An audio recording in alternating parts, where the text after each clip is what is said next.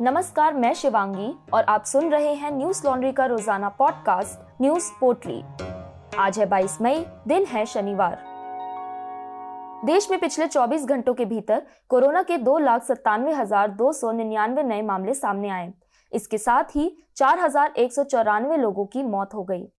शुक्रवार को कर्नाटक, गोवा और केरल की सरकारों ने अपने अपने राज्यों में लॉकडाउन की समय सीमा को बढ़ाने की घोषणा की। कर्नाटक में 7 जून गोवा में 31 मई और केरल में 30 मई तक लॉकडाउन आगे बढ़ाया गया है।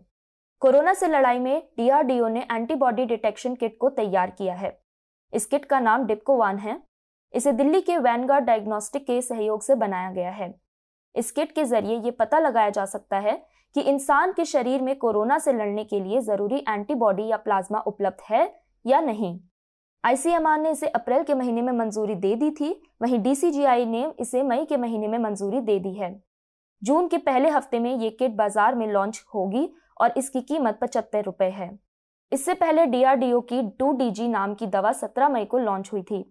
ये दवा अस्पताल में भर्ती कोरोना के मरीजों की ऑक्सीजन पर निर्भरता को कम करने में मदद करती है। साथ ही इस दवा से मरीज़ जल्द ही ठीक भी हो जाते हैं। ओएनजीसी के एक कर्मचारी को आज सुबह United Liberation Front of Assam independent ने अपहरण के एक महीने के बाद रिहा कर दिया। कर्मचारी का नाम रेटुल सिकैया है। सिकैया को भारत म्यांमार सीमा के पास नागालैंड के मोन ज़िले के लोंगवा में आज सुबह सात बजे रिहा किया गया। दरअसल 21 अप्रैल को रेटुल सिकैया और ओएनजीसी के दो अन्य कर्मचारी मोहिनी मोहन गोगोई और अलकेश सिकैया का उग्रवादियों ने चराई देव ज़िले से अपहरण कर लिया था। ये तीनों प्रोडक्शन डिपार्टमेंट में काम करते हैं और शिव सागर में ओएनजीसी कॉलोनी में रहते हैं। नागालैंड के मोन ज़िले में भारत म्यांमार सीमा के पास एक मुठभेड़ के बाद 24 अप्रैल को मोहिनी मोहन गोगोई और अल्केश सिकैया को बचा लिया गया था, जबकि रेटुल सिकैया की तलाश चल रही थी। बता दें कि अपहरण के बाद असम पुलिस ने 14 लिंक मैन और असम पुलिस बटालियन के एक कांस्टेबल सहित तीन और लोगों को भी गिरफ़्तार किया है। सिकैया की रिहाई के बाद असम के मुख्यमंत्री हेमंत बिस्वा शर्मा ने ट्वीट कर कहा, कोर्ट, आज उल्फा द्वारा ओएनजीसी कर्मचारी रैतुल सिकैया की रिहाई का हार्दिक स्वागत है। निरंतर मार्गदर्शन के लिए माननीय गृह मंत्री अमित शाह का आभारी हूँ। आशा है कि सभी के सहयोग से राज्य में शांति और विकास का युग मजबूती से स्थापित हो। अनकोट। एक साइबर हमले में एयर इंडिया के यात्रियों का डाटा लीक होने की एक बड़ी घटना सामने आई है। कहा जा रहा है कि एयर इंडिया को पैसेंजर सर्विस सिस्टम उपलब्ध कराने वाली फर्म एस पर साइबर हमला कर डाटा चोरी किया गया। एयर इंडिया का कहना है कि 26 अगस्त 2011 से 3 फरवरी 2021 के बीच यात्रियों का डाटा लीक हुआ है। इसमें जन्म तिथि नाम, कॉन्टैक्ट, पासपोर्ट की जानकारी, टिकट की जानकारी, स्टार एयरलाइंस और एयर इंडिया के फ्लायर डाटा का पासवर्ड डाटा और क्रेडिट कार्ड संबंधी जानकारी शामिल है। एयर इंडिया की तरफ़ से बयान दिया गया है कि इस डेटा लीक की घटना में 45 लाख यात्रियों की जानकारियाँ प्रभावित हुई हैं। साथ ही डाटा की सुरक्षा को लेकर तत्काल कदम उठाते हुए इस घटना की जाँच कराई जा रही है, जिसमें बाहरी डाटा सिक्योरिटी विशेषज्ञों की मदद ली जाएगी। बयान में आगे कहा गया है, कोर्ट, हालाँकि हम और हमारे डाटा प्रोफेसर लगातार सुधारात्मक कदम उठा रहे हैं, हम यात्रियों से अपील करेंगे कि वे अपने व्यक्तिगत डेटा की सुरक्षा सुनिश्चित करने के लिए जहाँ कहीं भी लागू हो पासवर्ड बदल लें। साइबर हमले के कारण दुनिया भर में 45 लाख यात्रियों का डाटा प्रभावित हुआ है, जिसमें एयर इंडिया के यात्री भी शामिल हैं। अनकोट। दिल्ली के मुख्यमंत्री अरविंद केजरीवाल ने आज कहा कि वैक्सीन की कमी के कारण दिल्ली में रविवार से 18 से अधिक उम्र के लोगों का वैक्सीनेशन बंद किया जा रहा है।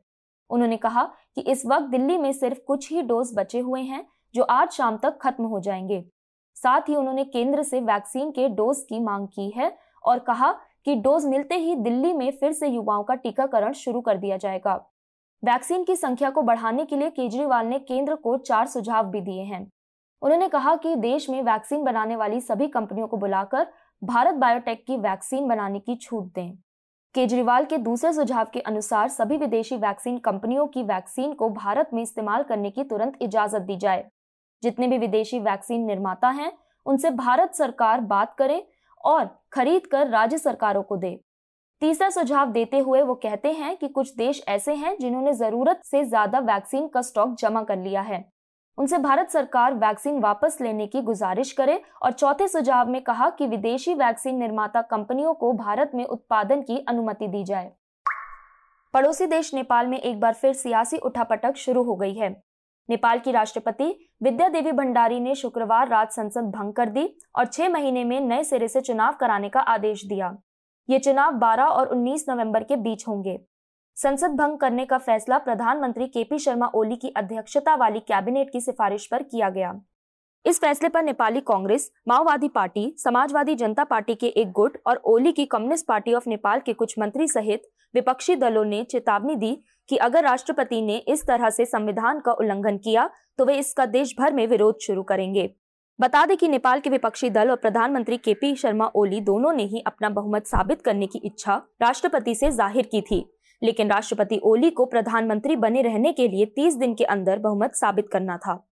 नेपाल के विपक्षी दलों ने भी इस बीच राष्ट्रपति को एक सौ उनचास सांसदों का समर्थन पत्र सौंपते हुए सरकार बनाने का दावा पेश किया नेशनल कांग्रेस ने कहा कि वे शेर बहादुर देवबा के नेतृत्व में सरकार बनाने के लिए तैयार हैं। राष्ट्रपति विद्या देवी भंडारी ने शुक्रवार को पाँच बजे तक विपक्ष को सरकार बनाने का दावा पेश करने का समय दिया। इस बीच प्रधानमंत्री केपी ओली भी अचानक राष्ट्रपति के पास पहुँच गए और उन्होंने एक सौ तिरपन सांसद का समर्थन होने का दावा किया। उन्होंने अपनी पार्टी के 121 सदस्यों के साथ ही 32 जनता समाजवादी पार्टी नेपाल के सांसदों का समर्थन होने का दावा किया। इसके बाद राष्ट्रपति ने प्रधानमंत्री पद के लिए शेर बहादुर देउबा और केपी शर्मा ओली दोनों की ही दावेदारी खारिज कर दी। न्यूज़ लॉन्ड्री हिंदी सब्सक्राइबर के सहयोग से चलने वाला मीडिया संस्थान है। हम ग्राउंड रिपोर्ट्स, इंटरव्यू पॉडकास्ट और वीडियोस के माध्यम से अपने पाठकों तक निष्पक्ष और तथ्यपूर्ण खबरें पहुँचाने का प्रयास करते हैं।